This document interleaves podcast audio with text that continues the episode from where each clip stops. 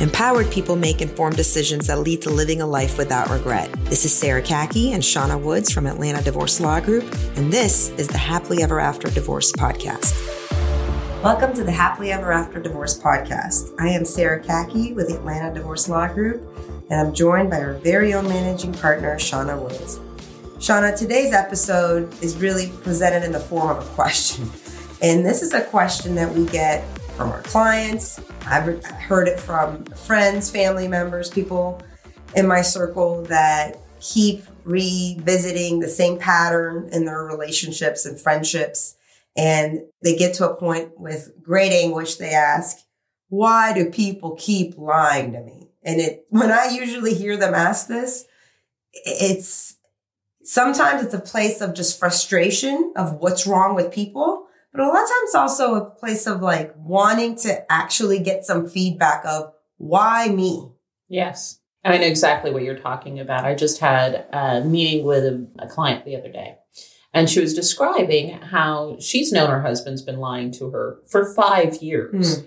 And she outlined the lies and and we almost had a jovial moment because we are kind of laughing about how elaborate and how silly the lies were. They were very evident yeah. that he's lying. And it goes both ways. You know, either spouse can be lying, but you have to get to the point of why is it this person feels comfortable, right, right to continue to lie to me, right? Right? Are they comfortable in lying to everyone? Or is it just me in particular? Or is it a subset of group they're, right. they're comfortable in lying to? Are they just a liar or are you inviting in the lie? So talking specific, specifically going back to that client, we see this a lot in marriages who are falling apart, which is there was a lie, there was a series of lies that might have kept something going in the marriage, yes. right? It could have been that you're he or she is aware the other person's having an affair and they maintain that lie. It might have been this is a very common one, and we're going to touch this later in our financial infidelity one, a lie of how much money is actually in the household. Yeah. And financial responsibility. And one person just lets the other spouse lie about money because it keeps things going in status quo and letting the other spouse lie about money or extramarital affairs, it keeps things, it keeps the BS running in the household so the household can keep running. Yeah. And at some point, all of a sudden, you, the, the per- person who has been receiving the lie decides that this no longer serves me. This lie is no longer to my benefit, you know? And uh, they're all of a sudden going to get very upset about the lie, or they're all, all of a sudden going to be calling out the lies when they have trained the quote unquote liar to keep lying to them.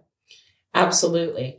And I think one of the things that I like to talk about with people is if you don't call out somebody on their lie the first or second time that they've lied to you, there's a lot of reasons we don't do that. It may not be worth our effort. We may want to buy into the lie. Right. We may want to present the lie to other people as, yes, this is the truth because that's what you really want to believe. Right. But if you know it's a lie and you do not call it out, the person who is lying then feels empowered because they think they're getting away with it. Right. They think you believe them and they must be a really good liar. And so they're going to keep doing this because it's beneficial to them. Right. So this episode's not at all meant to give a way out to the liar. It's not meant to excuse the liar or make it okay to lie. That is a big value issue for me, and it's a big value issue in our firm. One of our core values is integrity. This episode is meant to give tools of awareness for the person who feels that they're not, they're consistently put in a spot where they're not receiving the truth. And what I think it comes down to two things. One is the situation, Shauna, that we're describing right now, where you consistently show up with a willful blindness towards the truth and you don't ever really dig into the truth. You don't ever ask the tough questions. You don't ask the follow up questions. And people do that with their children all the time. They do that with their teenagers all the time where they don't want to confront what's really going on. right? Absolutely. And part of it is if I confront this person, is this relationship going to last? Right. Or is it going to fall apart? And there's part of it where, again, going back to, is it worth it to me to confront this? Right. Because Yes. what happens if I confront it? What's the next step? What am I going to do about it? I mean, I think there's a lot of transactional relationships we have that might not be intimate relationships, but working relationships, working with vendors, working with contractors, working with just everyday people in our lives where we ask a question and the answer made us feel good. It was a superficial answer and we don't ask the follow up questions. I've caught myself do this uh, a bit when I almost want somebody to sell it to me, right? Yeah. and just give me the emotional MO to move forward. And I'm not even digging deeper to get beyond this, the surface level to get to the truth. So at that point, I think it's a matter of, are we, of, or do we really want to know the truth? Are we really seeking the truth? And I think that's the question to ask. Are you actually seeking the truth? I think that's a great question to ask. And what would you do? What are you going to do with that truth? Right. Is that truth going to be harsh? Is somebody going to tell you something negative Right. about yourself or about your relationship or about how you've treated them? Right. Right. And I think there, of course, there's all these different levels of lying, right? You have your surface level lying where somebody doesn't tell you, you look tired today, Right. right? Though we're, hey, that's a great dress when they just want to make you feel good. Right. I think that is absolutely lovely. I really do. Mhm. You know, I, I think there's a certain level of kindness. Yeah, sometimes you Right. have you have the EQ where you're like, what is this person actually asking me? Right. And then there's the what I call the fish stories, Mhm. which I personally don't mind. You know, if you want to tell me you caught a 12 foot shark on your fishing trip when you really didn't, more power to you. Just make it a good story. Right. Right. Uh, but I think when it gets to the heart of the lie that really becomes harmful, right, is how much of this lie do you buy into Mm-hmm. before it becomes the truth to others Mhm. around you and maybe even to yourself. And now you've completely enrolled yourself and everybody around you into a complete false reality. to a false reality, right? And when you're presenting that reality to the world, what happens when you decide, I'm no longer buying into this lie, and you try to come out and say, this has been a lie? Right. So let's let's dig into that because this is important for specifically our divorce clients. Yes. And we're dealing with a case similar to this. Situation, an example of this situation is when you are perhaps married to an abuser Mhm. whether it's substance abuse or somebody that's physically abusive or mentally abusive. And the worst is when it's happening to the children Yes. and the children are dealing with it. But you're putting on this social media facade, you're putting on this world outworld facade that we are the perfect family, he's the perfect father or the perfect spouse, and the children, uh, we're all great. And you've enrolled everybody around in this lie so that you can get the family to function and go on. Absolutely. And, then, what happens? And then what happens? And let's and just to go a little bit deeper into that, you know, you you know perhaps that they are going to be violent again. Mhm. or you know that they have been drinking when they said they haven't, or been using when they said they haven't. And you go along with their lie and you're presenting their lie to other people. There's two things that can happen. One, other people are seeing it and they are seeing you in this lie. They are seeing you complicit in this lie. And your ability to be able to tell the truth to those people goes away, right? So that's one scenario. The other scenario that happens a lot when you're presenting this and people don't know that it's a lie is when they step out of this lie and they say, I need to get my children away from this abuse, Mhm. right? No one's believing them Mhm. right? And it's really hard to show the court that there's reasons to have the children not spend a whole lot of time with this abuser, with this liar, when you've been buying into it. When you've been part of the story. Yes. In this story. And everyone around you is saying, no, no, this person was perfect and they told me so. Well, I also think even outside of the technical legal world and the and divorce law. When you consistently show up with the willful blindness towards the truth and you don't dig in and you don't ask follow-up questions and you present as anything given to you with all any answer given to you with all the holes in it you keep receiving that you're almost sending out a spiritual message to the universe that you're you don't want the truth. You're blocking the truth from being received. So that spills over everywhere in your life. Absolutely. That's you start embodying a person who actually does not want to receive the truth. And i think it's an energetic thing. You can very much tell when you're face to face with somebody that almost looks frail and meek from the truth versus somebody that looks at you and you're like, I could really give this person the love of the truth. Absolutely. And I think it goes back to something that you and I have talked about previously. We talk about niceness versus kindness. Yes. And the difference that we yes. have talked about is that nice is I'm going to put a fresh coat of paint on that yes. and pretend there's no hole in the wall, right? Because it looks nice. Yes. Kind is saying, there's a hole in the wall and we need to address how it got there. 100%. And you know, that's so funny because you say, I love that you brought up the niceness versus kindness because nice to me is always, I view it as manipulative. It's yes. trying to, you're acting nice so that I'll like you and you'll tell me anything, true or not, in order to get that likeness and appreciation from me versus kindness. You're giving me love and you're going to tell me the truth, even if I'm not going to like you in the moment for it. And so usually when I'm receiving somebody as being nice towards me, then I, my mind makes the assumption that this person wants the same in return. So if you have somebody that's just over complimentary, over compliments that don't even make sense and they don't seem to be true and they're just working really hard of being loved and appreciated by you, I'm not able to receive that person as somebody that probably wants to be, wants kind truth from me. Yeah. So, and I don't want to play along in the manipulative word of kindness. I'm sorry, niceness. So I repel back. Absolutely. I think that's a very common thing that we have and it does go and i think that's something that people who live in truth and live vigorous honesty mm-hmm.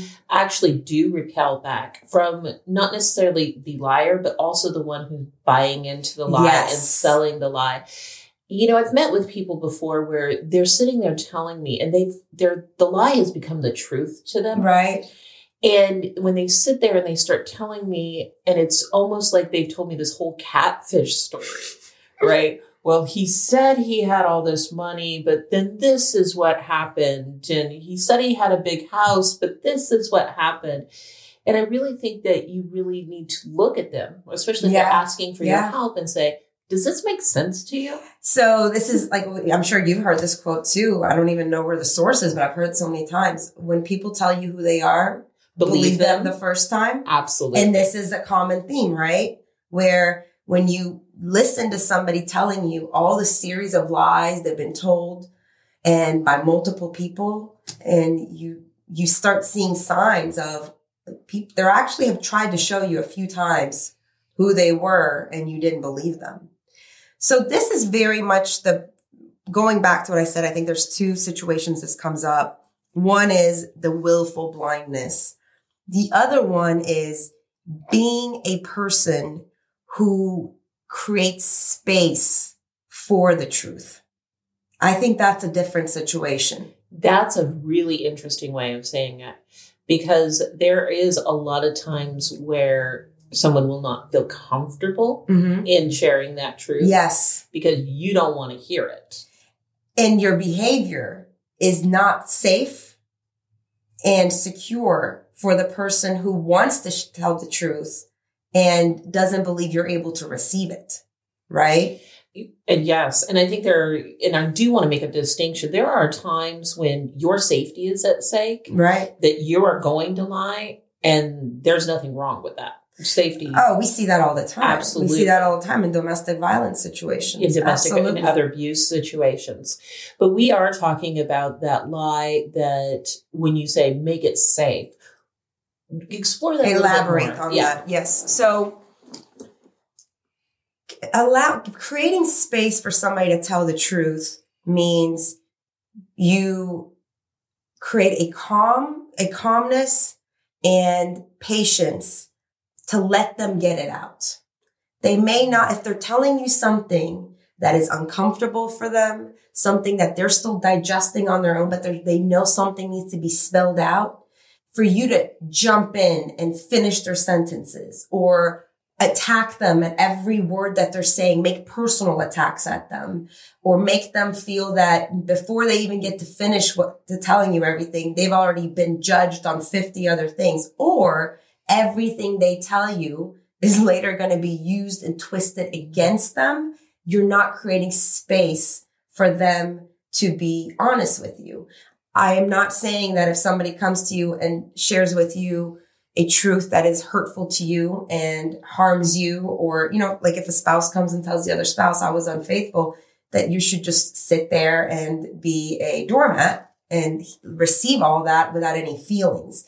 But you do have to look at yourself and say, am I a person who is able, and historically in my relationship with my spouse, I've been able to receive the truth because it takes two to tango. And I think that people think t- the truth, telling the truth is a one man dance, but I believe it's a, I believe it's a two people dance. Absolutely. There is the person who gives it and the person who's able to receive it. Cause part of receiving it is also hearing it. Sometimes you're telling somebody the truth and they're not even really listening to what you're saying. And they're still running on their own story in their head. In the example of, for instance, the infidelity, if you could it be, I'm not saying this is always the case, but could it be that multiple times your spouse wanted to create a moment with you where you could truly listen to him or her about how they were feeling about the marriage, how they were feeling about intimacy, how they were feeling about their needs and your needs. And you never, and you lashed at them or you judged them or you made them feel silly, right? Or you made mm-hmm. them feel needy for what they were so painfully trying to share about their truth. Or shamed them. Or shamed them or disconnected from them. Yeah. And blew up on them, right? And disturbed the entire household because of it. That it led to a point that something that could possibly break the marriage, like infidelity happened. And now where do we go from there? And that, that'll be another episode.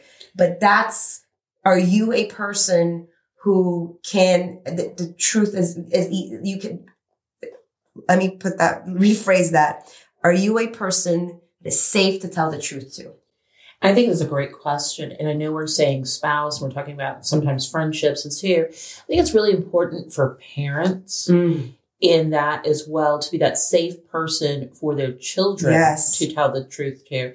And it's really hard to hear your truth from the children sometimes. It's especially important when they're minor children, but it's very important when they're adult children yes. too. And they're telling their truth, right? May not mesh with what you believe happened or what you think happened or should happen, but you still know to hold that space for the children to be able to tell you their truth, or you're going to turn them into people who naturally lie yeah. because they're going to tell you what you want to hear. Man, the children one, is so good, especially I think of teenagers. I don't have teenagers yet, but I can go back to myself as a yeah. teenager and I can tell you experiencing both scenarios. The scenario where your parents ask you a tough question and then internally you think, do they want the truth or do they want a validation of some sort? And I mean, I got this question from my parents a lot when we first moved to America and I was a teenager and they're like, how are you? I'm great, doing great, loving it. Love middle school. This is wonderful. Versus like when they would ask a tough question and I'm like, they actually want the truth. Can they handle the truth? right. Thankfully, my parents usually could, but I think we're, we don't give enough credit to how in tune young adults are when they're asked tough questions on they're actually paying attention energetically of which truth do they want? The real truth or the one that validates and makes things just easier right now? Absolutely. And it goes both ways because if you lie to your children, they will absolutely understand that's the way this goes in the household. Yep. Yep. Right. And you mentioned teenagers, mm-hmm. right? But I always, we also talked earlier about your daughter and her coming home and sharing things just openly with you about her day. Yeah. So obviously, you've created this space where she feels very comfortable telling you the minute truth. Yes. At this stage. Yes. How do you do that? She's trained me. Yeah. She's trained me. I'm not kidding. I'll tell you just an example that kind of gets to the heart of how she's trained me. The other day, Hisham's been out of town for corporate travel. Mm. So he's her soccer coach. He's a team soccer coach. So I have to step in as a soccer coach. And Ted Lasso is probably a better soccer coach than I am. I'm trying not to laugh. well, you should. It's it's very laughable. And on the way home from practice, I was like, "All right, Hannah, like, give me some feedback. How did I do?" And in my heart, I'm like, I was. I'm not sure if I wanted the truth, you guys. I think I might have. I might have wanted validation on this one because it was pretty bad. And she was like, "Okay, okay, I am going to tell you. This is her. I am going to tell you how you did, but you're going to have to listen."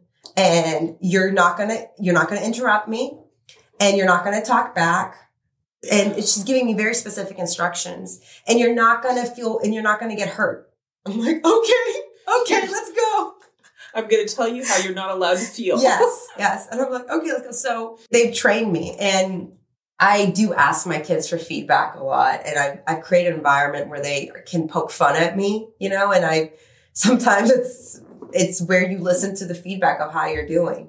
I don't always do a great job. There's times when, you know, they tell me something that just like gets hurts me for them, like something that's going on in school.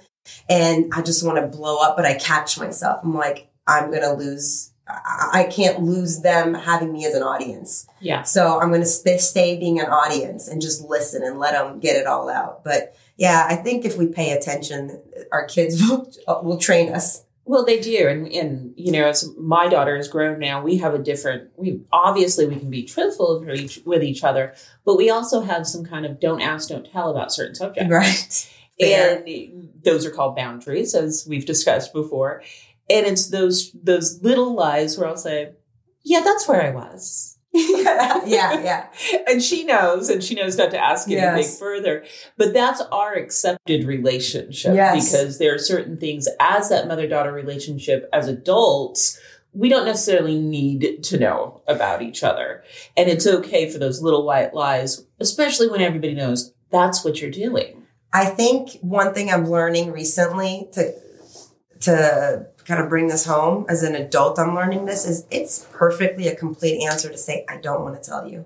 Oh, absolutely. I've never. This is brand new. This is brand new information to me, guys. Like I'm just now using that. I'm like, no, not gonna lie, and not gonna validate anything. And the absolute truth is, I don't want to tell you. There's a phrase that I used to use a lot, and I don't know if it's good or not, but I used to say, please don't ask questions you don't want the answer to. no, then I'd want the answer even more. right. I think we've covered it. Sounds good. Thanks for listening to the Happily Ever After Divorce podcast. If you'd like to learn more, go to atlantadivorcelawgroup.com forward slash resources.